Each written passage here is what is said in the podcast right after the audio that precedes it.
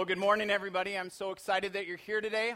And maybe you're not excited to be here today. Maybe you've been thinking about the things that have been happening in the world, and you've got this tension that's inside of you either stuff that's happened in your life or stuff that's just happening around the world. If you think about the last two weeks, do you feel the tension that is just rising up, like across the world, but across cyberspace and across the metro? Like, I think about the terrorist attacks in Paris and how people have um, risen up in this support of France. At least most people have stood up. And then um, we've seen this shooting, and maybe you haven't seen it, but we've heard about this shooting in northeast Minneapolis and how um, there's just been a rising up of response to this and, and how there's been this polarizing that seems to be happening. And there's this been this polarizing that seems to be happening in both of these ways with response to the Syrian refugee crisis.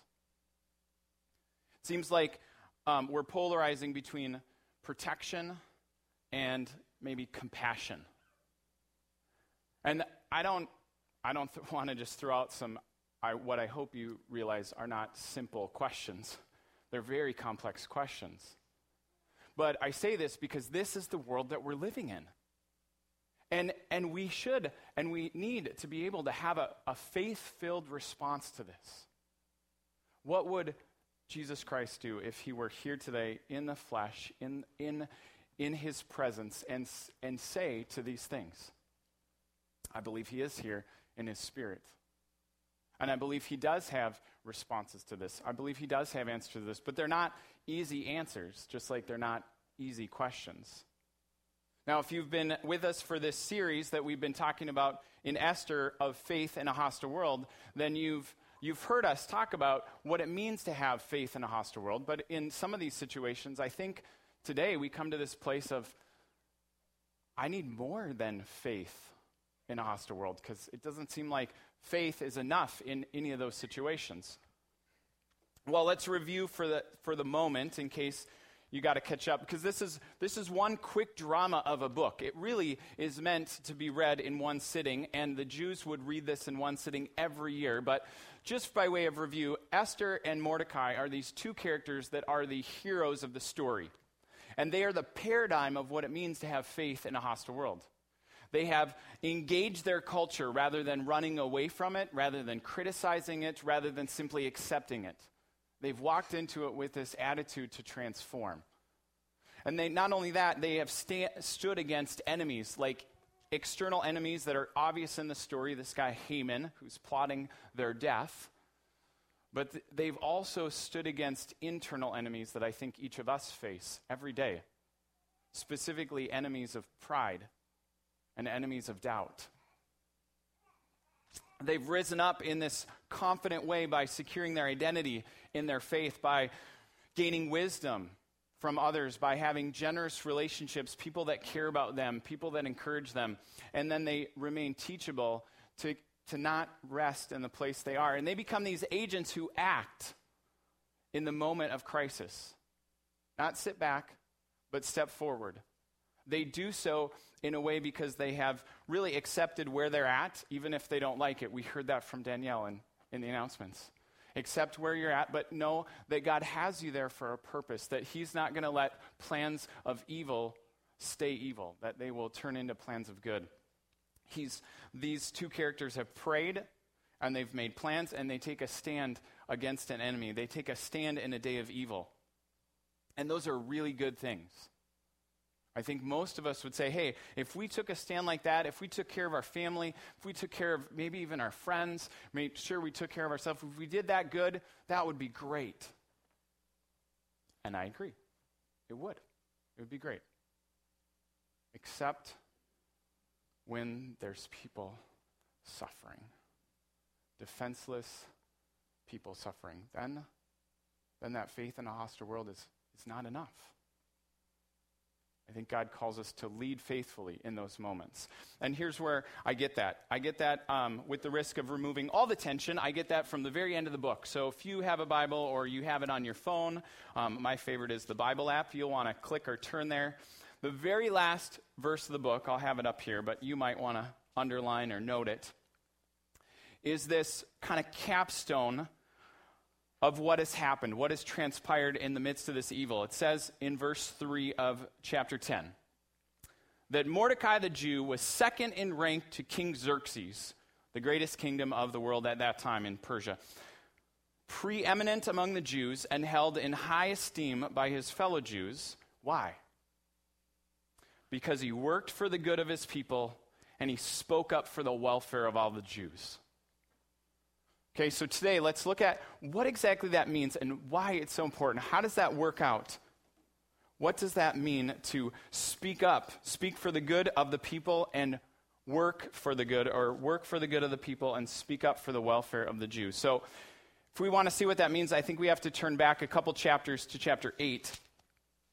Now, we've talked in the story, I've kind of caught us up, and the, the roles, the crisis has all been reversed now the, the, the king, King Xerxes, has discovered that his prime minister has been secretly stealing and wanting and hoarding all this power because we never face people like that in our jobs and in our families. People that want the power, that might be scheming for the power. But the king has realized that his, his second in command has been scheming for power and has been scheming for destruction.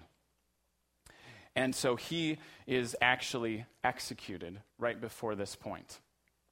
But it says in chapter 8 that same day that all this has transpired, King Xerxes gave Queen Esther, who comes and saves her people, who comes before the king and exploits, ex, um, just reveals this plot for these people and says, Now this is the guy who did it, and, and now she is freed. And not only that, it says that, that the king gave the estate, that means the house, the riches, um, all the resources of Haman, the enemy of the Jews, to Esther. And then Mordecai came into the presence of the king, which is a no no if you're uninvited, but the king invited Mordecai into the presence of the king because Queen Esther has now told him not only that they're both Jews, but that they're actually related, their family. Mordecai's been his, her adoptive father. And the king took off his signet ring, which he had reclaimed from Haman, and presented it to Mordecai. And Esther appointed him over Haman's estate. And we should like we should be excited. There's this moment of celebration. It's almost like they won the lottery. Remember, if you w- still watch the news or watch the internet version of the news, when they present the checks to people and the excitement they get on their face? I mean, this is kind of that moment. Haman has been plotting and scheming. He has riches upon riches. He's actually bragged about it before this point, and they are handed over to Esther, who says, Mordecai, you can be in charge of this. You've been in charge of me. You've been proven faithful, and I want to put you in charge of that. And we would think there would be this moment of celebration. And then we see Esther pleading with the king. Think about that word, pleading and falling at his feet and weeping and begging. We should see a huge juxtaposition in that. Why does she not have the excitement of winning the lottery? Why does she not have the excitement of celebration, of seeing these things overturned? Because her focus is not on her. In that moment, she cares so much more about the people that are voiceless, the Jews all around her empire that will be killed. Because the, the Haman, this evil guy, had planned this day that's actually still nine months away. Surely there's got to be a few moments to enjoy. It's nine months away. Mordecai has been this lowly assistant for his time. He's been wearing rags around this whole time. And, and this moment, he's been given authority. This moment, he's been given riches. This moment, he can surely have attend one party. Think about all the influence he could have. And yet, that's not his focus. You know, I don't know, all the commentators, and I think, I think if you think about wise people in your life or maybe good people in your life, they say things like, you know, wealth, status, and, and, and personal security, those things don't really satisfy. Right? Like you've heard this from people or some version of that. But don't you sometimes go, well, they're not supposed to satisfy, but it's sure nice to have. Do you ever find yourself kind of focused on those things? Or am I the only one? Am I the only one that hears when, when a friend's furnace goes out, like, man, I'm glad that's not my house? Like, oh, that's too bad for you, but I'm so glad that's not my house right now. See, God cares about your security. Firmly believe that. God cares about your, your wealth. Um, and I mean that in a very big sense of the word. God cares about your status, but He cares more about the status of your heart. And He cares more about the condition of the world. And His question is not, do you have it or do you not? It's, where are you focused? For a majority of your day, what do you think about? When you go through the line at the store, do you get mad that it's too long? Or are you thankful that you have money to buy the things that you have? When the person in front of you is, is all dis, in disarray and they can't find their money, do you have a moment of prayer for them? Or do you have this moment of frustration for them? And I'm not trying to make anyone feel guilty. I'm just trying to emphasize that I think this part in the story is asking us do we focus more on me or we. Because if we want to lead faithfully, we've got to change our focus from me to we. That's what we see in the story. That's what we see Esther and Mordecai doing is they're saying they're working for the good of the people and it moves them from their own interests to the interests of others. It moves from individual to communal. It moves from this place of, yes, we need to be concerned about ourselves, but not only ourselves. It's this moment in the begging and pleading and these gut wrenching words that I think the writer is trying to connect us with this idea of compassion. See, compassion is this word that means to go down to our guts in, fe- in, this, in this moment of feeling that actually would cause us to do something. It's the same thing that happens when the writers of the New Testament talk about Jesus going through and seeing his people. And he says in, I believe it's Matthew, they were like sheep without a shepherd. And he felt this compassion for them. Jesus moves from me to we. We're invited to do that. And, and Esther does it so eloquently in the story. If you, if you read the next part, it says that she begs and weeps and she causes this emotional response, and the king extends his gold scepter, which is his permission for her to speak, and then she stands up. She stands up in this moment of, I know exactly what I'm asking if it pleases the king and he regards me with favor, think about those qualifiers. If it pleases the king, if he regards me with favor, and he thinks it's the right thing to do, and he is pleased with me. That's a lot of qualifiers. I know I've asked for a lot of things this day, if you think about how long this day was. I know I've asked for a lot of things, King, but I'm going to ask for one more. Let an order be written overruling the dispatches, the edict that, that Haman, son of Hammedatha, the Agagite, devised and wrote to destroy the Jews in all the king's provinces. But see, you got to remember, Haman wrote this with the king's authority. She should be saying, Hey, king, let an order be written to work against the stupid order that you signed to destroy all of us. But that probably wouldn't go over very well. She's, she's beautiful in the story. We also find out she's very brilliant. So she puts it all on this other guy. But she says, How can I bear to see the destruction and disaster fall on my people? How can I bear to watch this happen to my family?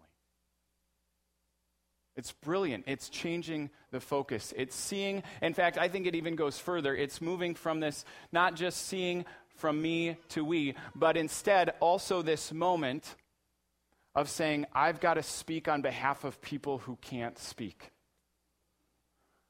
I'm going to change my focus. I'm going to I'm going to move how did I say it? I'm going to move to where I'm helping the defenseless be defendable.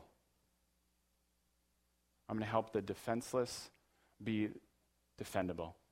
I don't know if you've ever seen uh, pickup trucks, really nice pickup trucks. I love the ones that have the bumper sticker that says, Yes, this is my truck, and no, I will not help you move.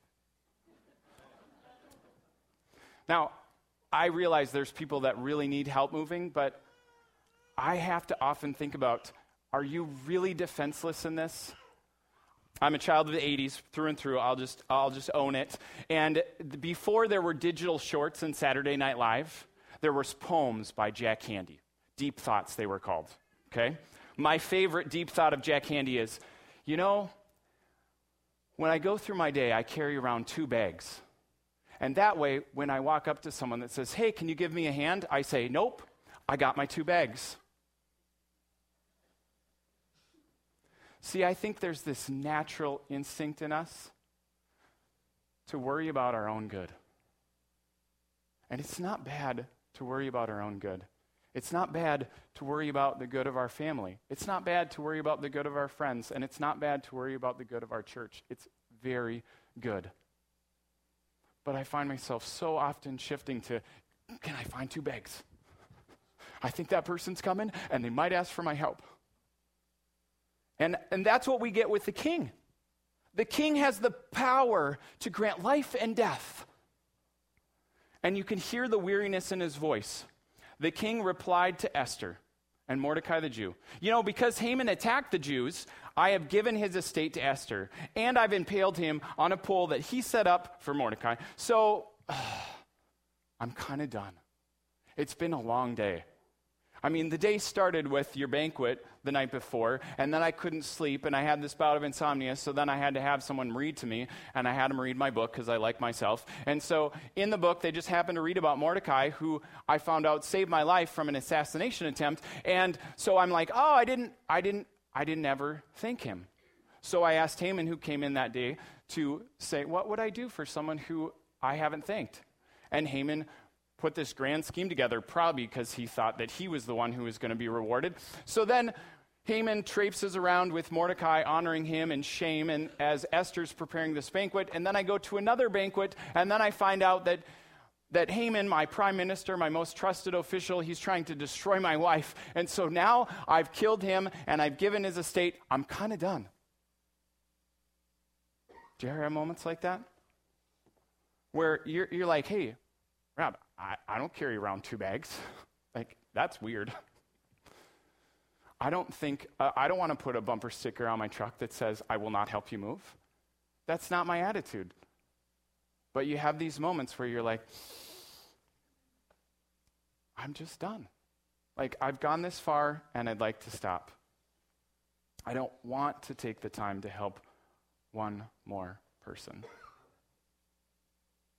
Now, we might not be kings or queens. We might not have the power to grant life and death.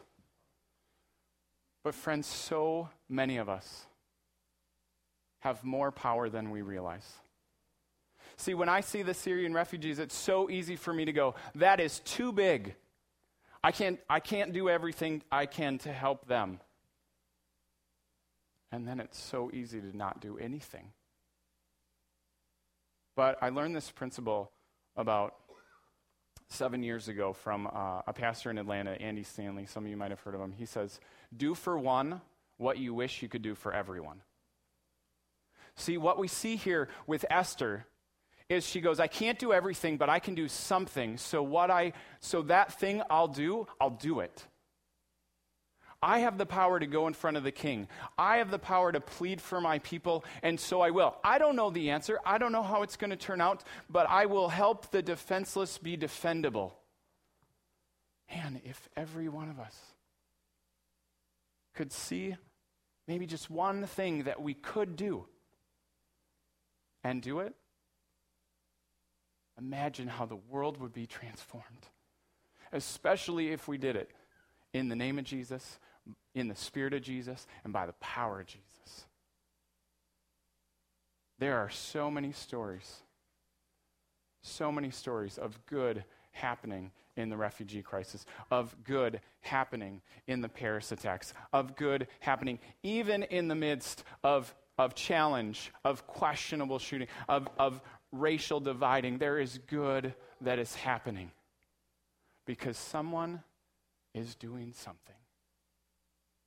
We've got to change our focus from me to we, but then I think we've got to move to this place where we can see and seek the good of others. See, this, this phrase, speaking up for the welfare of people, it's, it's a really unique phrase. Now, if you've read the book, then certainly you, you could probably get a little stuck in the exact edict. Because it says in verse 9 At once the royal secretaries were summoned on the 23rd day of the third month, the month of Sivan. They wrote out all Mordecai's orders because the king, though he's not interested in helping them, says, Write whatever you think best. So, Mordecai and Esther, you have the authority. I give you the authority to write whatever you, whatever you want, to reverse, basically, to make a counter decree. And so at once the royal secretaries were summoned, and they wrote out all of Mordecai's words to the Jews, to the princes, the governors, the nobles, the satraps of all of the provinces of this king, stretching across India to Cush, which is Ethiopia. And these orders were written in the script of each province, in the language of each people, and to the language of the Jewish people, so they would know that um, this is for them. And Mordecai wrote in the name of the king, sealed the dispatch, dispatches with the king's signet ring, and then sent out mounted couriers who rode by fast horse. It's like the Pony Express, people. But here's the thing the king's edict granted the Jews in every city the right to assemble and protect themselves, to destroy, kill, and annihilate the armed men of any nationality or province who might attack them and their women and children, and to plunder the property of their enemies. The day appointed to do this was the same day that their evil enemy had prompted and, and said in their edict, I'm giving you the order to attack these people. Now, I don't want to. I want to um, try and smooth over the violence that is in here, but I want you to think about the fact, if you've read the book, that the first edict in chapter 3 said, I'm ordering these people, like the rest of the, of the, of the empire, to kill, destroy, and annihilate the Jews and to take all their property. He's giving this order. And the edict is written word, virtually word for word to counteract every evil scheme. The violence that is in here is, is only permission, not an order, and it's written to go word for word with the other edict. And so then you find out that, that, that people were killed, that lots of people were killed. And, and it's easy to think, well, well, why?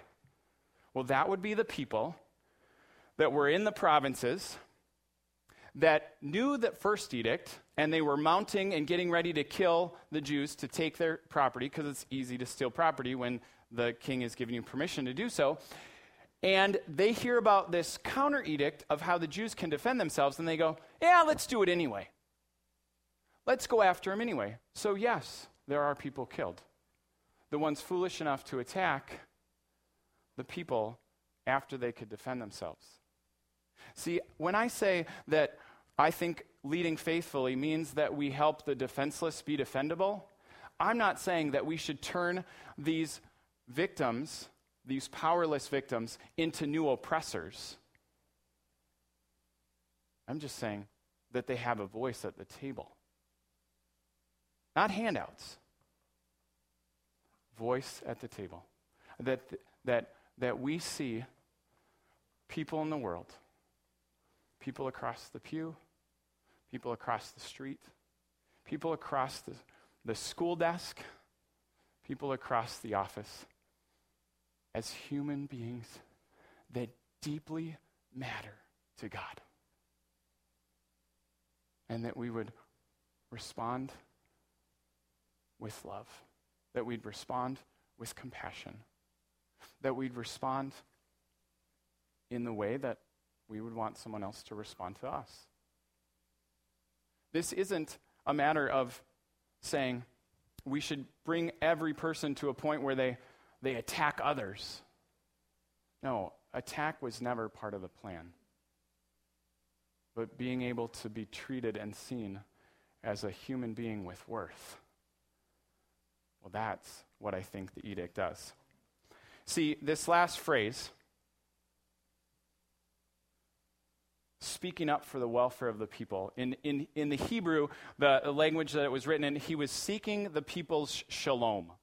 That's what Mordecai was doing. That's what Esther was doing. She was seeking the peace, the, the people's shalom. Now, shalom was not just peace, it was this idea of this idea of wholeness, this idea of prosperity, this idea of welfare and of goodness. And this phrase is written in a couple other places in the Bible that's worth noting. Like, for example, it's written in 1 Samuel 17, which, if you're not like, oh, I know exactly where that is, that's fine. The point is that Jesse is this father, and he sends David, one of his youngest sons, out to check on the shalom of his brothers. His brothers are encamped in the valley of Hebron, where uh, the valley of Elah, where there's a giant evil person named Goliath and their army that's challenging God's people and God's armies. And David is asked to go and check on their shalom. A father sends a son to check on his brothers. Then in Genesis 37, we see another father. His name is um, Jacob and Jacob's name will be Israel. And he has 12 sons.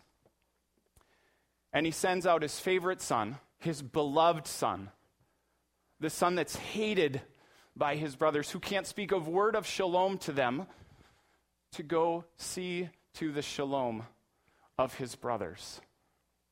Does that sound like anyone you know? That a father would send a beloved son to go to his people, to all people, to find them wholeness, to find them goodness, to find them in a place of peace and prosperity and restored relationship with the Father that loves them. See, this is what Jesus does. Even if he's rejected, he goes to seek the shalom of his brothers and sisters. This is what Esther does. She seeks the shalom of her brothers and sisters. She doesn't say, Oh, I'm so glad that I'm safe. I need to make sure that everybody has a chance here. David, who's the anointed but not yet recognized king, goes to check on his brothers and they ridicule him. Joseph goes to check on his brothers. They reject him, they beat him, they leave him for dead. And God has plans that will bring him to a place of good and he will save their people. See, we don't always know the whole story, and you might be in a place where you're like, I don't have a happy ending. And we're not promised happy endings. But what we're promised is that in the midst of evil, in the midst of things where you're like, this is not right, there's a God who is sending his Son and his Spirit to seek the good of his brothers and sisters to seek the shalom of his people, to bring you to a place, and me to a place, and us to a place where we're restored with God and we can focus on others. It's good news. We don't have to do anything for it. God comes in the greatest evil, in the most horrific time in history. And I, I know we can think that it's bad now. The Roman Empire was one of the greatest times of evil in the entire world, in history. And he sends his son to seek the shalom of his people. Now, what would it look like for you and I to seek the shalom of our brothers and sisters? When I asked that to our staff, my our creative arts director, Leah, said, Oh, oh, I got to tell you about this, this story about Calvin. See, she um, went to church for a time in downtown Philly, and the church was made up of homeless people college students, and a handful of business professionals. Sort of an eclectic group of people, right? Yeah, and every day, every Sunday that they would meet after church, then they would share a meal together. And so she, w- she met a lot of homeless people, but none quite like Calvin. See, a lot of people can choose to be homeless, but Calvin chose to be homeless for a completely different reason. In fact, his reason made him look a lot like Esther, and a lot like Mordecai, and a lot like David, a lot like Joseph, and dare I say, a lot like Jesus. See, Calvin chose to be homeless so that he could reach homeless people with the message of Jesus. He willingly gave up a place to live and a security that, that he could have enjoyed so that he could relate to people that he found it very hard to reach and very hard to relate to. But he lived on the streets and he befriended, befriended people and he guided people to places of safety and of shelter. He even helped the police solve crimes because he was so connected with the homeless people. And they found an eternal home, even if they never had a temporary residence. That's seeking the good and the shalom of people. When we do this armful of love, it's seeking the shalom of people. It's bringing them not a gift, but it's bringing hope. When we partner with the Sheridan story, what we talked about last week, this weekend backpack feeding program, and um, we got almost $500 last Sunday from that. Plus, anyone who helped with the tithe challenge, you were seeking the shalom of your brothers and sisters. And that is something that you can feel good for. So if you haven't won the lottery, if you don't feel like you're in this place of, of success, know that anywhere you are, you can seek the shalom of your brothers and sisters. And trust me, the world will know. Would you pray with me?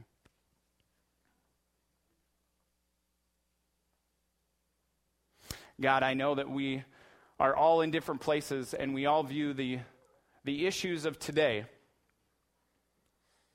potentially differently because we're different people. But, God, I pray that that would not bring us to a point of fear, that it wouldn't bring us to a place of anger, and it wouldn't bring us to a place where we're so polarized that we can't see you in the midst of it.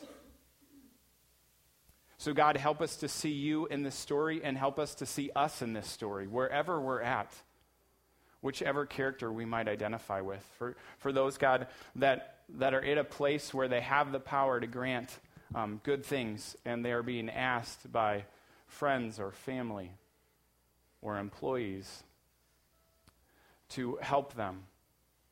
God, would you cause them to change the focus from me to we and, and seek the shalom of that person? God, would you cause us, if we are in a place where we can't do everything, where we're not even sure we can do one thing, but maybe we can do something, would you bring us to a point where we can seek the shalom of your people? We're thankful, God, that you came in the darkest time to seek our shalom, to seek our good, to seek our wholeness, and Jesus to restore us with you when we say yes to you, when we say, I believe in you, I want you in my life. God, would that transform us into the people that you've always seen us as yours?